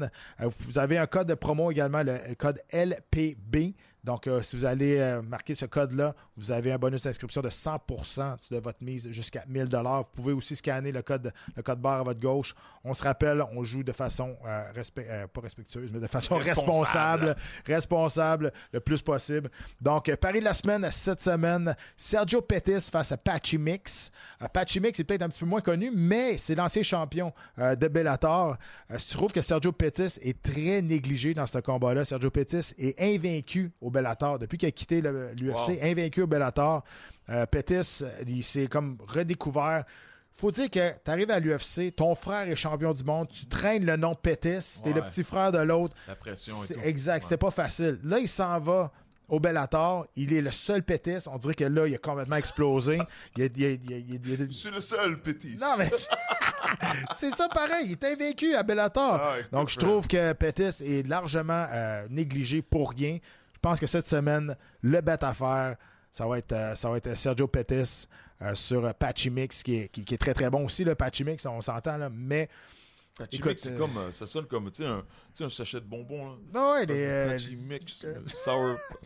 un Chicago Mix, là, comme, du popcorn Ouais, avec. euh, Ouais, il devrait jouer avec son, son nom, tu sais, marketing. Mais c'est le pari de la semaine. Je vous dis, c'est un bon bet euh, à faire. Là, il y en a qui vont dire Ouais, mais la semaine passée, tu t'es trompé. Ouais, mais la semaine d'avant, je l'ai eu. fait que, regarde. euh, hein, moi, là, Ouais, Perea, reste- Perea qui. Ouais, mais c'est ça. Surtout à ce poids-là, là, 205 livres, des fois, un coup passe. Tu sais, 205 livres, c'est- c'est des poids lourds, hein. Ouais. 205 livres, c'est des 200. Dans la cage, ils sont à 220, 230. Ouais, facile. Alors, quand ça touche, des fois, ça Mhm. tombe. Hein. Ouais, exact. Puis, tu sais, il y en a qui disent que c'est peut-être un early stoppage. Yeri Prohachka, lui, dit que non, il super, était, était un super bon perdant, honnêtement. Ouais, on, va, ouais. on va le dire de même. Là. Euh, mais écoute, c'est c'est quand même euh, juste après 8 ou 9 combats, devenu champion dans deux catégories de poids différentes, Pereira. Ouais, Pereira, c'est. Écoute, c'est quand même assez extraordinaire qu'est-ce que qu'est-ce qu'il est en train de faire là, puis, euh, puis qu'est-ce qu'il continue à faire justement. Ouais. Mais tout est dans le timing, hein. Ouais, exact. Des fois, c'est le timing. Des fois, c'est. Georges dit ça souvent, il dit. Il fallait ziguer quand tu devais Ouais, zaguer. c'est ça. Faut que tu zagues quand faut que tu, tu zagues quand faut que tu zigues, puis c'est le contraire aussi. Ouais, exact. Hey, on a un appel sur Zoom. On a Marc, Marc. Qui, euh, qui veut nous parler en audio. Marc, est-ce que tu nous entends? Yes, ça va bien les boys? Ben oui, ça va Yes. bien. Tu, tu viens d'où, Marc? Yes, Saguenay. Saguenay-Lac-Saint-Jean. Saguenay. Non, non, c'est vrai, on peut pas dire ça. C'est Saguenay ou Lac-Saint-Jean, je pense. Euh, bon, c'est correct. Ouais, c'est correct. Tu le prends, tu le prends pas personnel. Non. Good. De quoi tu veux nous parler, euh, Marc? yes. euh, moi, j'ai quelque chose. J'entends beaucoup de parler de plus en plus. Puis j'entends tous vous en parler, les boys. Là, euh, De Conor McGregor, est-ce que vous pensez de plus en plus à son retour bientôt? Moi, je pense que ça va se faire au UFC 300. Ouais, mais là, ça a été, c'était supposé d'être le Ah? UFC 300. On avait comme parlé du main event UFC 300 contre euh, Chandler. Et là, ça a été repoussé au mois de juillet. Hmm. Connor, il dit qu'il sera pas prêt ou peut-être qu'il y a une petite blessure. Euh, et là, il va être prêt juste, juste au mois de juillet. Ça va... alors, alors, si c'est pas 300, ça va être au Sphere. Il paraît que Dana White va faire septembre, un UFC. ça. C'est dans... Ouais. c'est en septembre? C'est en septembre, c'est le, le jour euh, indépendance du Mexique. Oh. Mais euh, Marc, écoute, pour, regarde, on va se mettre des deux côtés. McGregor n'a pas besoin de ça. L'UFC, je pense qu'il en a besoin. Fait qu'ils vont ils vont l'attendre le plus longtemps Mais- qu'ils peuvent l'attendre, Ouais. ils vont l'attendre. La, la, la façon que je voulais le dire, là, c'était plus est-ce que vous pensez à un retour au top de la UFC pour Conor McGregor? Est-ce que vous pensez qu'il qu'il pourrait revenir, je veux pas dire vraiment à son prime, là, mais plus, tu sais, peut-être un autre moi, je- championnat? moi, je l'espère. Je l'espère. Mais c'est dur, les blessures, le, le- Non, mais il y a l'affaire, l'âge. Mais c'est parce qu'il n'y a plus autant. Je pense plus qu'il est autant affamé qu'avant. Ouais, ouais. Là, Eh, Il y a un yacht Lamborghini. Imagine, t'as un bateau Lamborghini. Mais il est pas loin d'être milliardaire, c'est ça l'affaire aussi. Ouais, avec sa, avec Donc, sa, exact, bière. avec tout, non, son mais avec- whisky, avec, son tout whisky. ce qu'il fait, il génère des millions et des Ah. millions et des millions. Donc, Ouais. est-ce qu'il est aussi affamé qu'avant? Je pense que là, présentement, c'est plus son orgueil qui le pousse à aller se rebattre que vraiment le. La, tu sais, comme avant, il avait un but, il, avait, il voulait devenir le, meilleur au monde, il voulait devenir. Ouais. Tu sais, C'était ça son but. Maintenant, c'est quoi son but? Il veut revenir pourquoi? Pour prouver à lui-même, je pense qu'il est quand même qu'il est encore capable de se battre. Ouais, se prouver à lui-même aussi, les, les, les haters, les, Ouais. les gens qui, dis- qui disent qu'il qu'il l'a pu. Mais toi, Mais- Marc, c'est quoi? Qu'est-ce que tu penses? Ben, je, suis de la même avec les, la même avis que vous, les boys. C'est, c'est comme, on dirait que là, juste à le voir aller, il a l'air moins intense qu'avant. Avant, là, il pouvait tirer une chaise n'importe quand dans la foule quand on le montrait à la caméra, puis euh, commencer à gueuler euh, à n'importe qui, puis insulter n'importe qui. Mais on dirait qu'il, je sais pas, il, il est différent, il est plus classique qu'avant. Je sais pas, il, il a changé d'attitude, on dirait un peu. Mais t'as raison. Puis tu sais, quand il est, il est devenu super gentil avec euh, euh, quand il s'est battu contre, euh, contre Cerrone. Puis après ça, il est redevenu comme du trash talk, mais c'est comme du trash talk BS, on va se le dire. Ouais. C'était comme, Ouais. comme mauvais, là, son trash talk. Il n'y avait plus la même répartie. Il y avait plus... On a regardé, ah, ouais, Connor, c'était vraiment meilleur avant là, avec ton Ouais. trash talk. Là. Ouais, ouais, mais c'est, je pense que c'est le temps aussi, l'expérience. Il y a eu des enfants. Euh, il y a combien deux kids maintenant? Fait que c'est, peut-être qu'il y a un peu plus. Mais là, soft elle et- est enceinte encore. là. Ouais, bon, Ça va, c'est un troisième. C'est le temps, l'âge, l'expérience, la, la, la, la sagesse. Je pense que c'est ça qui fait qu'il il Ben, parle. on dirait que c'est est de- moins depuis méchant. ses défaites contre Nurmagomedov qui ça l'a vraiment. euh, Ça, ça on dirait que ça a comme ça, ça, ça a bugué, ça a comme stagné là, puis ça.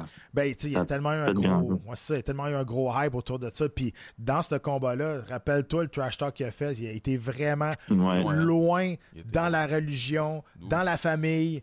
Sais, là, il a poussé la limite un petit peu trop loin, puis là, tu sais, il pouvait plus reculer parce qu'à un moment donné, quand tu es rendu là, Mm. tu peux plus te rétracter. Fait que là, il en a mis encore plus, ce qui fait que. Mais pour vrai, il a pas fait un mauvais combat quand même. Là. Euh, quand tu- Contre- moi, j'ai réécouté, ouais, j'ai réécouté ce combat-là. Ouais. Ça n'a pas été si mal que ça pour pas été si là. mal, mais non seulement il s'est fait soumettre, Ouais. mais il s'est fait euh, dropper. Il, a- il a mis un genou par terre. Je pense que c'était dans le premier round avec euh, du main droite de Habib. Alors c'était mentalement, je pense qu'il a mal digéré cette défaite. Ah ben oui, c'est sûr. Puis Ouais. après ça, toute l'espèce de, de- de cirque qu'il y a eu après. puis Oh ça, a été, ça a été quelque chose. Ouais. Mais, mais oui, je pense que c'est une question de question d'honneur, une question, pas d'honneur, une question d'orgueil, je pense qu'il le force à revenir parce que, tu sais, quand t'es plus, quand t'en as plus besoin, Mm. tu sais, est-ce que le deuxième effort, tu vas le mettre au training quand t'en Ouais, as plus vraiment ouais, besoin? ouais. Quand là, tu, tu te bats pour vivre, là, tu te bats pour euh, mettre du pain sur la table, là, Ouais, ouais. c'est différent là, Exactement. que exactement. quand, quand, quand tu manges du filet mignon au matin. Là, tu. Ouais. Mais il y a aussi l'aura d'invincibilité que Connor Mhm. avait avec sa main gauche. Tout le monde Ouais. dit, ah, mais c'est. C'est- il il disait, euh, c'est comme Crocop. Crocop, il disait jambe droite, euh, hôpital, jambe gauche, cimetière. Cimetière. C'était similaire avec Connor. Sa, sa Ouais. jambe- sa main gauche, c'était le cimetière. Mais les gens ont réussi à s'adapter. Les gars l'ont étudié. Puis là, de plus en plus, c'est.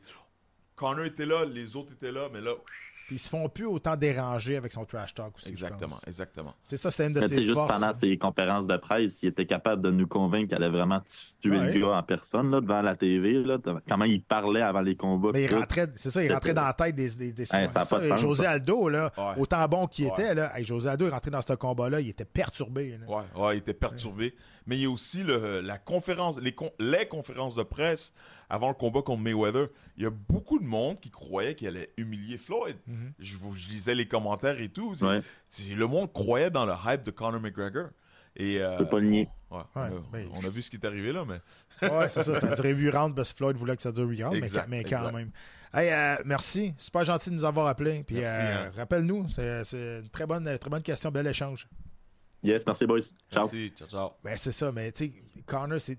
On dirait que tout le monde aimerait ça qu'il revienne, mais est-ce que. son- C'est sûr que son étoile a pâli un peu, Mm. mais tu sais, on disait la même chose de John Jones. On disait, regarde, là, ça fait trop longtemps, ça fait trois ans, il revient, il revient champion du monde, boum, il est revenu comme Ouais. sa, sa, sa sellette, puis là.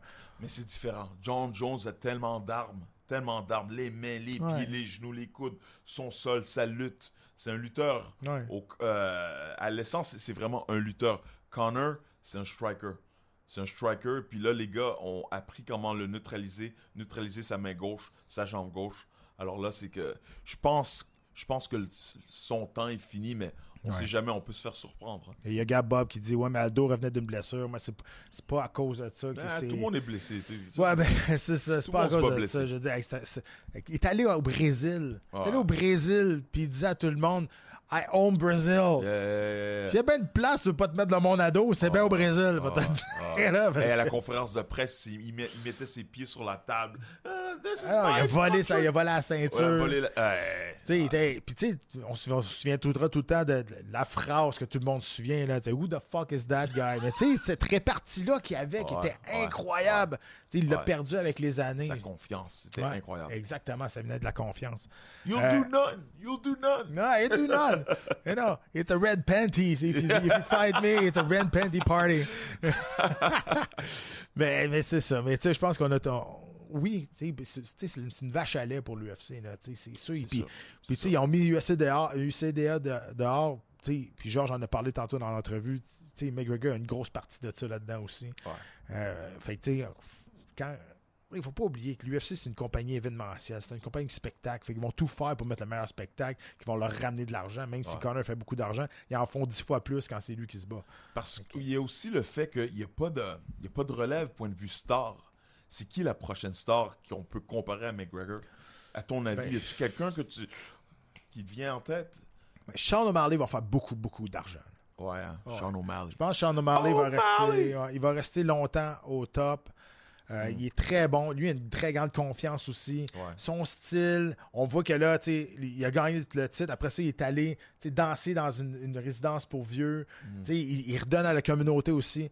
Puis avec son style, écoute, ce gars-là va faire de l'argent, Tu penses, pas à peu près. tu penses que le il n'y aura pas de lutteurs qui vont lui donner des problèmes? Il est que- tellement, c'est de la manière qu'il se bat. Il est tellement long, il est tellement, tu sais, puis je sais pas, tu sais, euh, tu sais, Sterling a essayé de l'amener à terre là, deux, fou- deux trois fois, puis il a jamais passé Ça proche. n'a pas bien été. Non. Non, c'est ça. Fait que Mais. O'Malley a déjà perdu. Comment qu'il avait perdu? c'est déjà- Vera. Vera, il, s'était blessé à la cheville, il était Ok, plus capable de marcher, puis Vera finalement il- l'a knocké. C'est pour ça qu'on fait. C'est Vera 2, là. C'est c'est pour ça qu'il c'est la, la revanche, exact, le rematch. Euh, Il y en a qui parlent de Chimaev, il y en a qui parlent de Rachmanov. Oui, mais on parle de, on parle de charisme, on parle de. Vendeur de billets. vendeur de billets, Ouais, exact. ouais. Quelqu'un qui, quelqu'un qui va se battre et le monde arrête quasiment. Là. Quand Connor se battait dans son prime, ça arrêtait. Tout le monde arrêtait. Ouais. Hey, let's go see this guy. Et il y en a plusieurs qui nous parlent aussi de, de Benoît Saint-Denis, ce qu'il a fait en fin de semaine. Je dis Benoît Saint-Denis, là, c'est, c'est la prochaine, je pense, la- l'homme à surveiller à 155 livres. Il est fantastique, honnêtement. Il est bon partout. Euh, là, moi, te dire, là, en France, là, on commence à avoir, euh, tu sais, ça l'a éclos, là, on commence à avoir des, des- des beaux prospects, là. Puis Ouais, ouais. euh, Benoît, ça va, être, ça va être quelque chose vraiment à, à regarder, là. C'est sûr qu'on cherche. Tu sais, à toutes les fois qu'on pense qu'on a atteint le sommet, j'ai tout le temps dit ça, il y a eu Là, tu sais, il y a eu Tito Ortiz, qui a été le premier vraiment qui a, il a, il a jasé puis il faisait du trash talk. Après ça, on a eu des gars qui ont amené un, un autre niveau. On a eu des Georges, on a eu des Silva. Après ça, on- il y a Ronda Rousey qui est arrivé, qui a amené un autre niveau de trash talk. Là, tu dis, on ne pourra pas topper ça. Là, qui, qui arrive? Connor. Connor qui arrive. Là, tu dis, ben voyons, là, ça arrivera pas. Comment on va faire pour. Il va en avoir un. Il va, on va tout le temps être capable de topper. C'est ça la beauté de l'évolution du sport. C'est ça la beauté de tout. Ça sera pas facile, peut-être pas demain. Mais, tu sais, c'est. Oui, mais topper Connor, tu penses que ça va être possible? Mais on pensait que on pensait qu'on avait atteint le, le summum du summum quand que Silva était à son prime. Puis je veux dire, Point de vue, point de vue skills, Ouais, exact. oui, On va tout le temps en trouver c'est- incroyable. Mais moi, je parle vendeur de billets, euh, superstar, euh, Ouais. les- une vedette grosse comme Connor, quelqu'un qui peut. ça, on- il est pas, je pense pas qu'il est encore dans l'UFC. Exact, exact, pas. exact. Exact. Je- ça, je pensais. Moi, moi, je Ouais. parlais de quelqu'un qui est sur le roster du UFC en ce moment qui Ouais. pourrait dépasser Connor. Écoute, ça reste à voir. Ça reste à voir. Le, le problème avec Sean O'Malley, c'est sa catégorie de poids. Euh, autant que bon que peut être, c'est beaucoup moins vendeur des 140. Même si Connor était. Mais Connor. il- 135 il- ou 140? Je pense qu'il est 130, ouais, 135 Ouais, exact. ouais. Hey, on a Francis Bergeron, euh, Bayarjon, excuse-moi mon chum. Francis Bayarjon en audio. Francis, tu nous entends? Oui, moi je vous entends, m'entendez-vous? Oui, Yes. ça va super bien. Tu viens de où? Euh, Saint-Liboire, ça dit quelque chose à quelqu'un, ça? Saint-Liboire. C'est combien de temps de Montréal? Bon, ça dépend. Non, c'est pas bien c'est pas bien loin, là. C'est pas entre Saint-Hyacinthe et Drummondville. Ah, ok, ok. Fait qu'on monte à Saint-Liboire ou on descend à Saint-Liboire? Ça dépend d'où tu pars. hey, euh, les boys, je suis Ouais. super content de vous parler. J'étais un amateur de la UFC depuis euh, UFC 1. Euh, je louais ça en cassette VHS dans les clubs vidéo Eh dans oui. le temps. Puis, euh, Mhm. Mais moi, le, le seul petit point que j'ai apporté, ben, je sais que vous êtes probablement rendu à la fin de votre émission. Euh, je manque pas un gala. Euh, je les écoute toutes. Je cancelle même des soupers et des parties pour écouter à UFC. Euh, je trouve que depuis, je te dirais, un an, peut-être même six mois, un an, les, les, les, les, champions changent. C'est incroyable. Les, les, on dirait qu'ils nous amènent tout le temps des gars meilleurs, meilleurs, meilleurs. Tout le monde est de, de plus en plus meilleur. Tu sais, des dynasties, comme on dirait au hockey, qu'il y avait à l'époque avec les euh, avec certains combattants. On n'aura plus de ça. Ben, je pense pas. Tu sais pourquoi? Moi, je pense c'est que le niveau, le niveau augmente très rapidement. Et aussi, il n'y a plus de secret. Avant, il y, a- avait des gars qui, qui pouvaient cacher leur technique, qui pouvaient isoler leur style et tout. Là, maintenant, tu peux tout savoir sur... sur si, si Pat est en camp d'entraînement, puis moi, je me bats contre Pat, je peux tout savoir sur son camp. Mais l'affaire aussi, c'est t'as as raison. Tout le monde s'entraîne de toute la même façon. Ah, ils font tout, a font tout du jiu brésilien puis de la lutte. Puis après ça, ben, ton, ton combat debout, c'est soit tu fais probablement tout le monde essaie de faire du Muay Thai, la, la boxe thaïlandaise. Ouais. Tout le monde s'entraîne un peu de la même façon, mais avec, avec l'évolution du sport, puis surtout avec la popularité, il y a bien plus de combattants qu'il y avait avant aussi. Ouais, il y en a beaucoup. Je Il y en a beaucoup maintenant. là. C'est quelque chose de, de- de très populaire maintenant. Conor McGregor, en ce moment, il y en a au moins une vingtaine qu'on connaît pas. Mhm. C'est sûr. Je, on- je parle pas de, son statut, mais je parle de skills. En skills, avec, sa- avec des, des grosses mains gauches, ils en ont plein, plein, plein, plein, plein. C'est juste qu'on les connaît pas. C'est pour ça qu'on pense que Fighter X va rester au top pendant longtemps, mais il y en a un qui sait exactement comment le battre. Puis, Mais je suis, je d'accord avec toi, Francis. Les- tu sais, des dynasties comme, comme Georges, comme, comme euh, tu sais, Matt Matthews avant, comme Georges, comme, comme euh, Tito. euh, Tito, euh, Anderson Silva. Anderson, c'est ça, je Anderson. cherchais. Je sais pas Ouais. pourquoi je cherchais son nom. Là. Anderson, Anderson Silva, moi aussi, je pense que tu sais, on, on verra peut-être pas ça le- tu sais, de, de, de sitôt. Là. Tu sais, Des, des, des défenses de des 9 fois, des 10 fois, tu as, défendu ton titre. Hey, avec le sport, où ce qui est rendu là, là puis comment que les athlètes sont rendus bons. Je penses-tu sais que, pas, man. que John En, Jones en fin de semaine, Ouais, en fin de semaine, on a eu une belle carte. Puis, euh, Mhm. écoute, tu check les odds. Puis, je savais pas à quoi m'attendre. là. Tu sais, pour HK, Pereira, tu disais ça peut aller un bord comme de l'autre. Puis, tu sais que les deux gars, deux gars agressifs, tu sais pas comment ça va sortir. Euh, la shot euh, de, de Pereira, c'est, ça a sorti de nulle part. Après ça, ah, écoute, c'était incroyable. Ouais. Aspinall, après, contre, avec. euh, voyons, j'ai oublié, là. Euh, Pa- Pavlovich.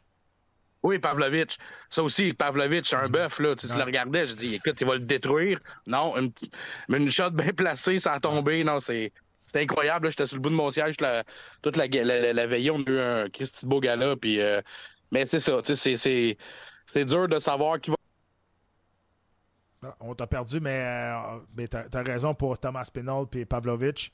Moi, je pense qu'Aspinall, c'est du champion material. Puis lui, je pense qu'il va être, va être là pour un petit bout. Honnêtement, c'est la nouvelle génération des poids lourds. Puis tu as raison, euh, c'est sûr que c'était qui qui allait frapper en premier, mais c'est quand même Pavlovich qui a frappé en premier. Puis mais il l'a gardé, euh, il l'a gardé, il a gardé de bout quand même. mais mais, mais tu as raison. T'es-tu revenu? T'es-tu là, Francis? Oui, oui, oui, je suis Ok, là. ok, ça, on good. t'a- on t'avait perdu. Mais t'as raison euh, pour, euh, pour, pour les poids. Puis en fin de semaine, toute la carte principale s'est terminée avant la limite. Ça a été toute une carte, honnêtement. Là. Mais c'est la magie du Madison Square Garden. C'est la New magie de New York. New York. Exact. Il y a tout le temps des shows débiles qui se passent là-bas. Hey, euh, merci. Ouais, on, va essayer de s'organiser pour recevoir au UFC 97 à Toronto. Moi, je suis en train de me checker, m'acheter des billets. Puis si je te vois Pat ou euh, Dave ou peu importe, on, on se fait un petit salut. ben Ben oui, ben nous oui. Viens nous voir. C'est clair. Merci, Francis. Hey, merci. Euh, on a Kevin. Je ne sais pas si on avait du son tantôt. Euh, si Kevin t'es là, euh, parle-nous. on, on attend de voir si euh, on a réussi à rétablir ton son. Euh, sinon, tu sais, on parlait, euh, on parlait justement de, de- de dimanche passé, c'était l'UFC, ça fait, ça fait quand même longtemps. Dimanche, après le gala, euh, ben, après le gala de samedi, ça faisait officiellement 30 ans. On fête le 30e anniversaire 30e. aujourd'hui. On peut le voir euh, sur les gants là, qui sont là. C'est les gants officiels. 30e anniversaire cette année.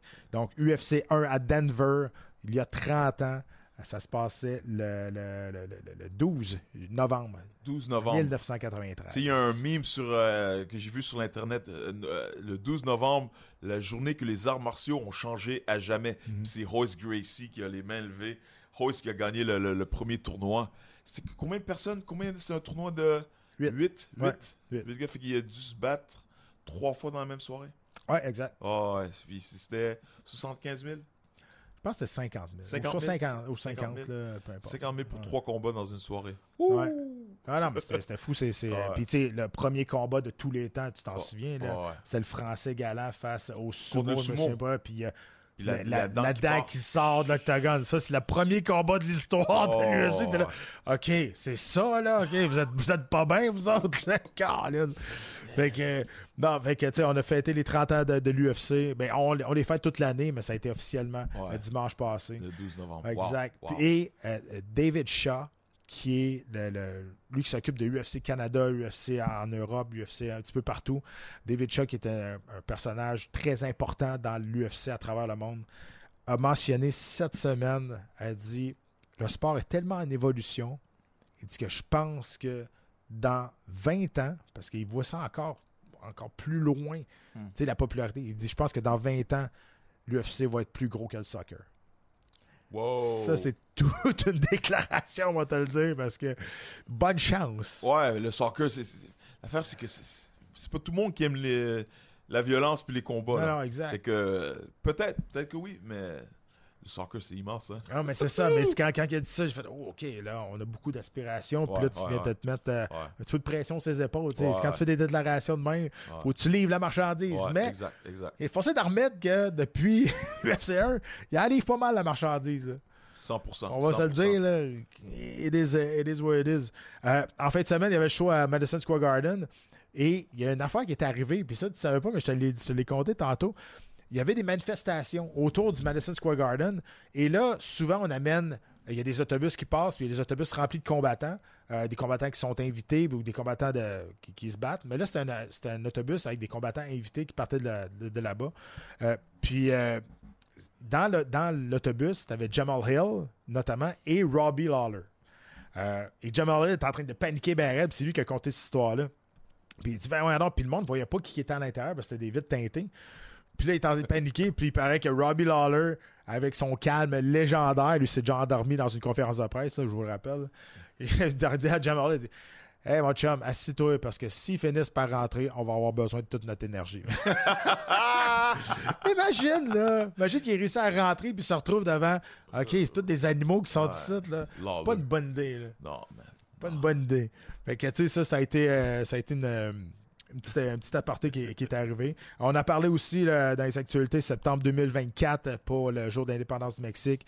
L'UFC va faire un show euh, à la sphère La à Las sphère, à Vegas. Las Vegas. J'ai hâte de voir comment on va faire ça. Là, là. parce que je dis, il y a juste des, il y a juste des places d'un bar. L'autre Ouais. bar, c'est tout l'écran. Ouais. Je sais pas trop comment qu'on va, qu'on va arranger ça, mais euh, Dana White, depuis que cette sphère-là est là, il, s'est- il, il tombe en amour avec cette place-là, puis il s'est juré qu'elle allait faire un show. Là. Il a dit que ça allait être le, le- le show de combat le plus impressionnant de l'histoire de- des- combats. Alors, on va voir. On va voir. Et dernière, et dernière affaire, euh, on a posé la question à Dana White, euh, parce qu'on sait que là, Francis Ngannou appartient à PFL. On a posé la question à Dana White si euh, il serait prêt à faire un combat pour cross promotion, si- évidemment si John Jones reste champion des poids lourds, Ouais. de faire un combat cross, euh, cross promotion avec euh, contre Francis Ngannou. Ouais. Et on a complètement refusé cette idée-là. Il dit, regarde, il veut, voulait, voulait plus se battre pour nous. Ouais. Il dit, bravo ce qu'il a fait. Il a quand même en, en, en encensé qu'est-ce qu'il a fait pour les combats de boxe, mais il dit, gars, il voulait plus se battre pour nous. Il dit, ça arrivera pas. Il se bat plus pour nous. C'est- terminé.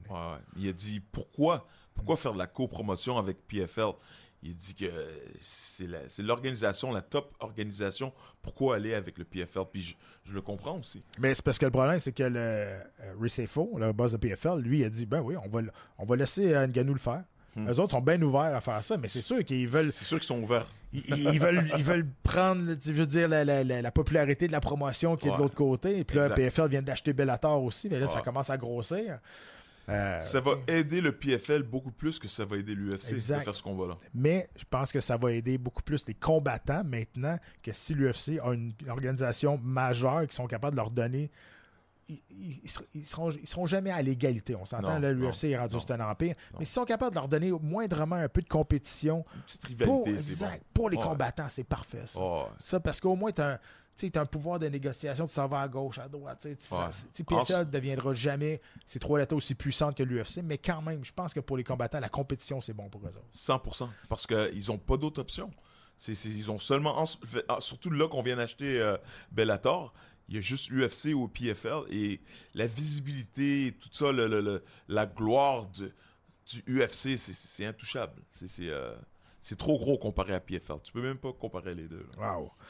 Eh bien, je vais finir en juste en mentionnant Marco Dénommé, on parlait de ça faisait 30 ans. Marco, il dit J'ai assisté à 26 UFC jusqu'à présent et presque Wow. à tous les TKO euh, et UCC. Hey, t'as assisté à plus de l'UFC que moi j'ai de combats dans cette organisation-là. c'est, quand même, c'est quand même assez spectaculaire. Euh, Écoute, j'espère que. Et euh, oui, il y a Jesse Marasco qui dit euh, Olivier Aubin-Mercier. Dans 10 jours. Dans 10 jours, exactement. Donc, il va tenter de redevenir. ben, de garder son titre. De garder, son, titre, de- de, de- champion de PFL. Exactement. Il nous en a parlé la semaine passée dans, dans une entrevue bien cool qu'on a faite. Cette semaine, encore une fois, on remercie euh, Georges Saint-Pierre de son entrevue. Super, super généreux. La semaine prochaine, je vous dis tout de suite, ça va être encore une entrevue qu'on a pré-enregistrée. Euh, quand on est là en, en direct, on tombe, c'est vraiment à 25 cents. là, parce que tu sais, Ouais, ouais. souvent, on n'est pas dans les mêmes heures. C'est du monde qui sont dans sa côte horaire, est, côte ouest, peu, peu importe. Mais cette entrevue-là, on l'a faite, est cannée. Donc, je peux vous le dire, la semaine prochaine, on a une légende de l'UFC avec nous. Il est à la retraite. Il a marqué les arts martiaux mix dans le temps qu'on appelait ça des combats extrêmes. Il a fait son premier combat à l'UFC 13. Wow. Wow. Je peux pas trop en dire. That's it. Mais On, that's on it. laisse ça là. On laisse ça là. Je peux pas trop en dire, mais je vous le dis, vous voulez pas manquer ça. On était super content de l'avoir, très honoré, puis il était encore une fois très généreux avec nous. Donc on se retrouve la semaine prochaine pour l'épisode 12 de l'Ultime Podcast. Yes.